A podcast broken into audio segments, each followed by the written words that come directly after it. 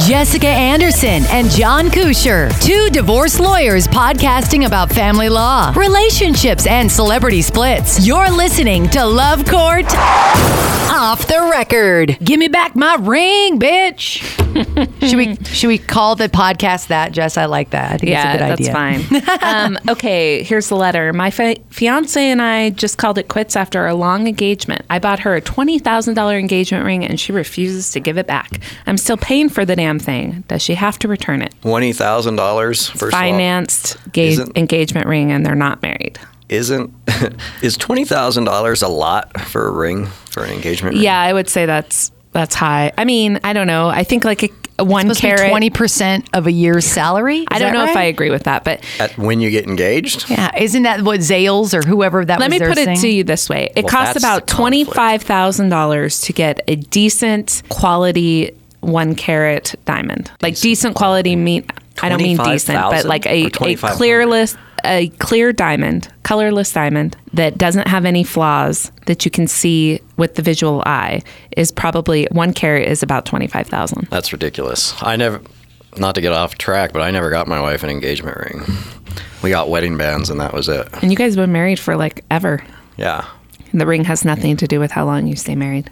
yeah. It seems ridiculous. Twenty thousand dollars. That is ridiculous. and he's fi- he financed it, so he's still paying for it, and she won't give it back. But let's talk How law. else What do you, think buy the law is? ring without financing it though? Twenty thousand dollars. Who has twenty thousand dollars cash lying around to buy a ring? Some people do.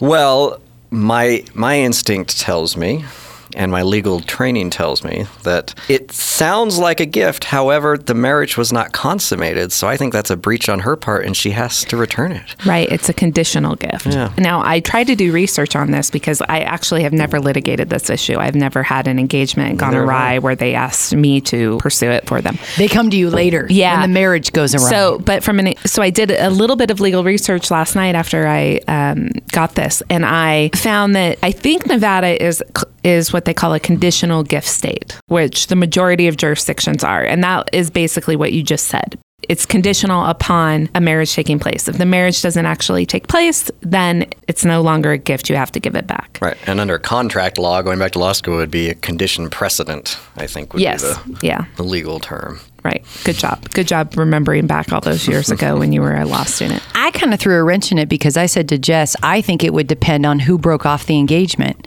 If he gave her a ring and then he calls off the marriage, the, the wedding, and she still wanted to marry him, I would say that that might be something that you could bring up in court. I didn't want the marriage to not think, happen. I think in a fault state, yes, but Nevada is a no fault state, so I'm thinking that that won't have any bearing. I don't know though. I mean, I've never litigated this issue, so this is an interesting question because I don't really know the answer for sure. Other than I think Nevada is a conditional gift state, and I I, was think the- it matters what your intent is when you give the ring. If I was the girl, I would give the ring back. I'd be sad. Am- But if he cheated on me or broke up with me, it would be really hard for me to give the ring back You'd want to keep the ring that he's financing. just to hawk, Pocket. it.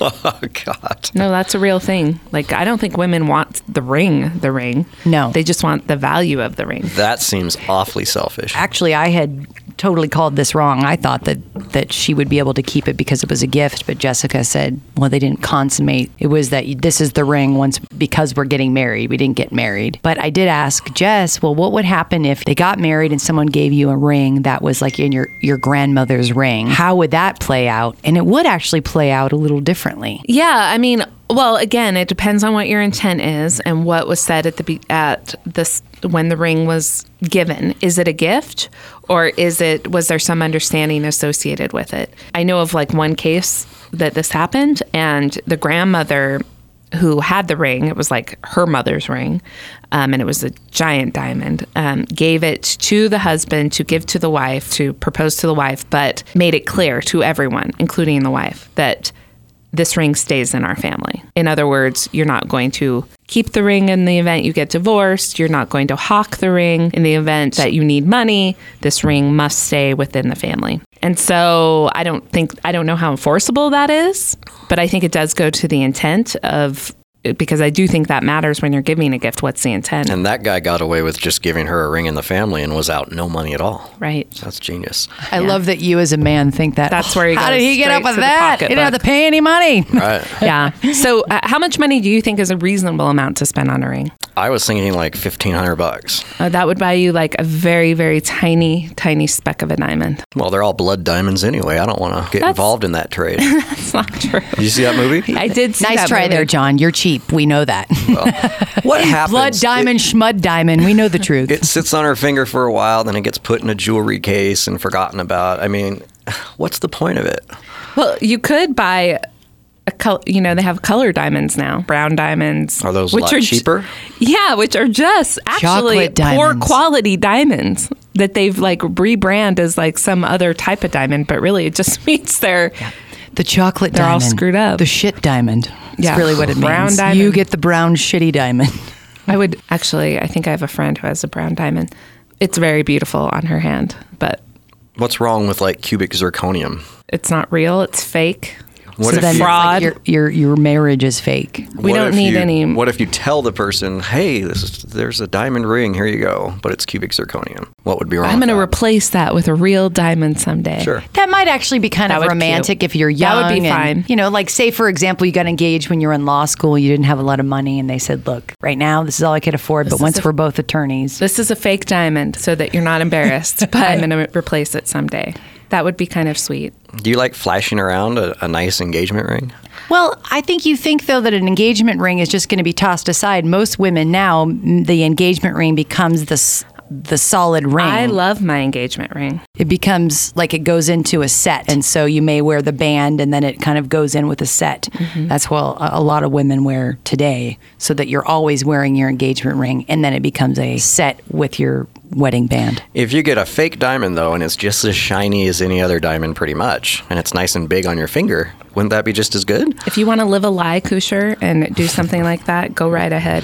All right. I just recommend w- doing what I did, which was I went to a pawn shop. I got the ring. The guy said, "If you bring me two thousand dollars in cash, I'll take thousand dollars off." I brought it home. My husband appraised it. It came in at fifty five hundred dollars. Oh, that's Nice. genius. Way to Bought go. it for two thousand. It was Really? fifty five hundred. Huh.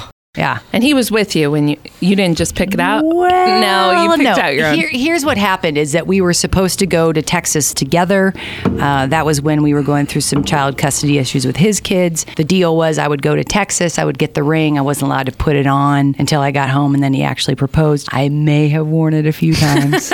Just, but I mean, funny. I'm in Texas. My friends are there. Of course, I'm going to show it off. Do you Look at my tell ring. that story of how you acquired the ring to I do. anyone? You do? Okay. Because you know the thing She is, just told 37 people. We have more listeners than that, Jess. No, because I kidding. think it has a story, and I always look at my ring and wonder, like, what was the story before it? And then my daughter's name is Story, so I like it. Oh, that's cute. I always wondered, how did you come up with that name? That is uh, my husband's stepdad. His name was Dave Story. He got cancer and passed away before we got married, but he was kind of like the guy that said, I know these kids are going to make it, they're going to be together. But then he didn't get a chance to see us get married. That's so sweet. So when we got pregnant, I was like, we got to let's name her story, and he loved it, and that's so cute. It the rest fits is her history. so well. And plus, we could always say like, well, what's your story? This is my her. story. This is my story. and sticking I'm to it. sticking to it. Yep. You've been listening to Love Court Off the Record. I'm podcast producer Connie Ray reminding you if you want your legal questions answered by John or Jessica on the podcast, you can write to us via Ask Jessica at alice965.com or send a private message to their Facebook page, Anderson Kusher. That's K E U S C H E R.